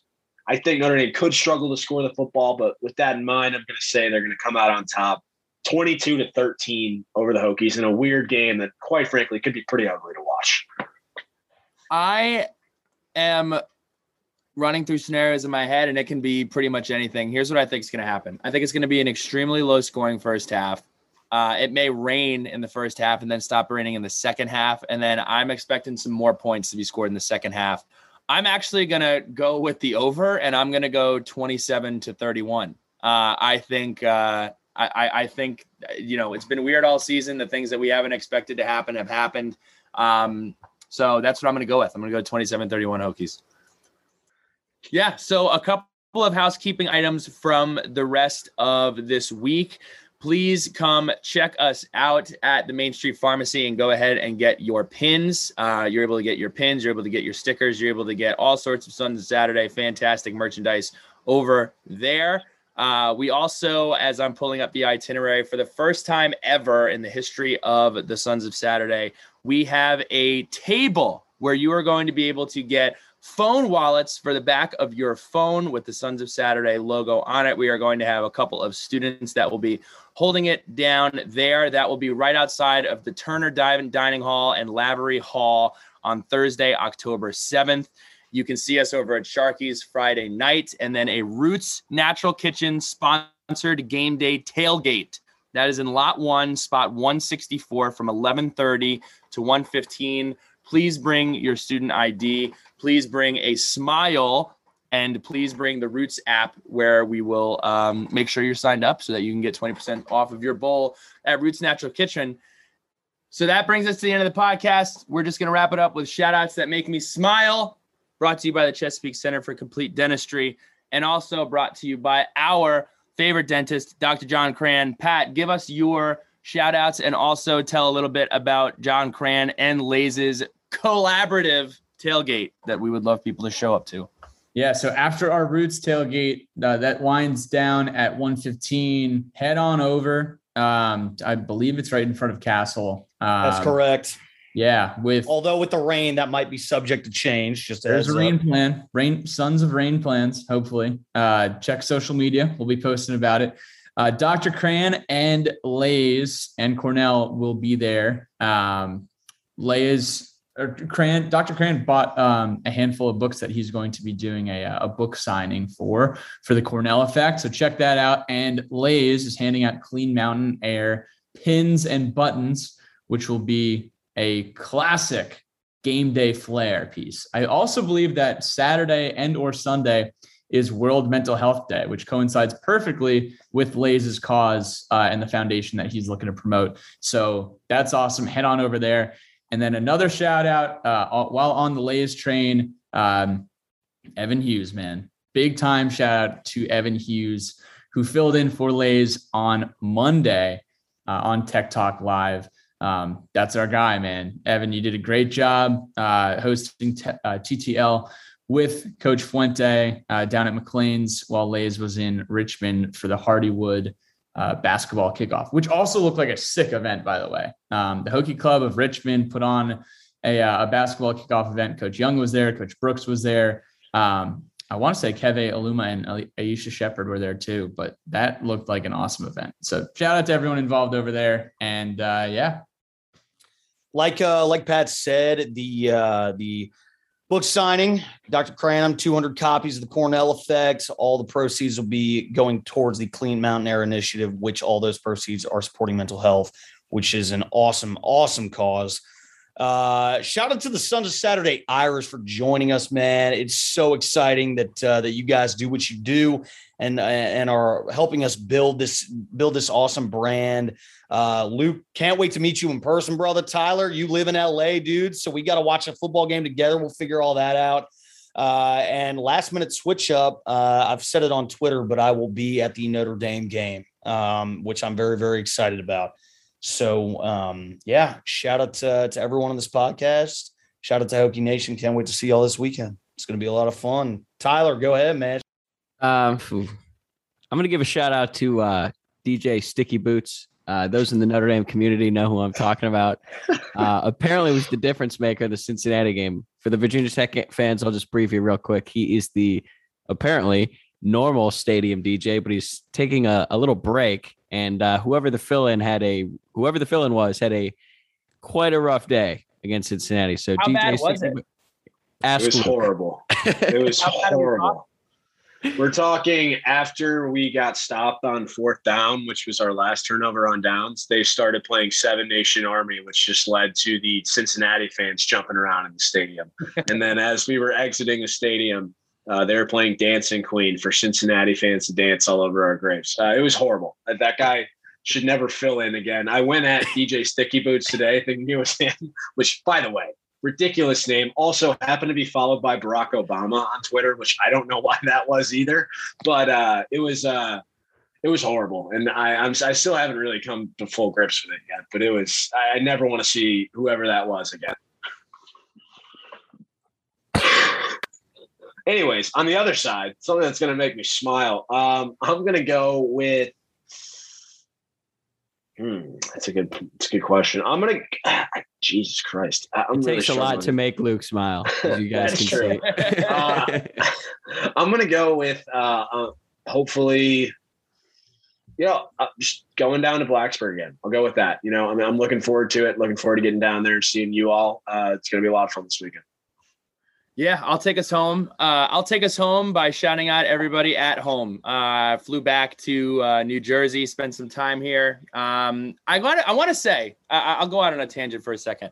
I think it is way cooler to check your mail once every six months. Like I haven't. I haven't gotten mail. I've been all over the country for the last six months, and getting mail is annoying. It's mundane. You go out there, you get a, a check from like Chase and maybe some advertisements. I come home after six months and it's like christmas. I mean i got wedding invites i got um you know Hokie club stuff i got um you know the the season ticket package. I, I think it is way cooler to get your mail once every six months. So shout out to the mailman shout out to uh, my parents for throwing out all the uninteresting mail. I mean it was literally all interesting stuff. So just you know life hack check your mail once every six months. Do you do you pay your bills? Like, do we need a crash course in adulting 101? Y- yes Th- how yeah do i do need a i do need a crash course? Do you I- know how stressed out I would be if I did not get my mail for two weeks?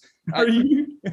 Well, dude, I got my Epic Pass. We're ready for ski season next year. I got weddings coming up next year. I got, I got the save the date and the actual wedding invite. I, I, I, I missed the whole in between time between both. It was great. Well, I hope I hope you didn't plan anything. You know, you didn't get to save the date in time. You are crazy. Um, so yeah, shout out to that. Um, shout out to the Park City kids. Linked up with them. Gab, Carl, Danny. Uh, it's good to see them all back. Saw Mount Joy in New York City at Pier 17. Don't know if anybody here listens. Oh hell to yeah! Mount Joy. Big Mount Joy oh, fan. Oh, Mount Joy fan. thank you. Pat is on the Mount Joy. Is a is a Mount Joy. Uh, whatever the opposite of a truther is. But I am a You're a hater. I am a a big big. Mount Joy guy. I I am not a Mountjoy hater. I just get out of control. You know, Billy drives me crazy because he thinks Mountjoy is the Rolling Stones. He thinks Mountjoy is literally John Lennon, Par- Paul McCartney, Paul McCartney, Ringo Starr, and George Harrison. Like, what No, because here's the That's the, problem. that, that that's the Beatles, not the Rolling Stones. No, Rolling here's the problem: is I'm- we don't have that many good artists that are out right now. I can't say, oh, my favorite person that I grew that I when I was this age had was somebody that my parents listened to. So I'm just this is the band I like. I saw him in San Diego, and then I saw him here in New York, and they did a Bill Withers tribute. It was absolutely unbelievable in an unbelievable venue. So shout out to Kyle Paris and Pongo. I saw them, and then last one, shout out to Puglia, the Italian restaurant in New York City. Standing up. My my fat ass was standing up on tables, waving a towel in the air, eating lasagna, bottomless beer, bottomless wine. It was unreal. Shout out to Natalie and Alyssa, and happy birthday to this kid from Columbia who had a bar tab afterwards. I mean, it was great to be back on the East. I'm back. I'm coming back. This weekend solidified it. The West Coast thing's been fun. I miss the East Coast.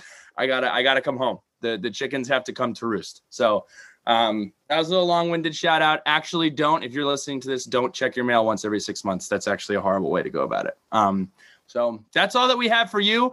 Uh, Sons of Saturday. Check out Sons of Saturday. Uh, Sons of Sat Irish to get all of the information going on with the Irish side of things. And um, we're excited. It's going to be a great week. Go Hokies, and you guys can say go Irish because I'm not going to say go Irish.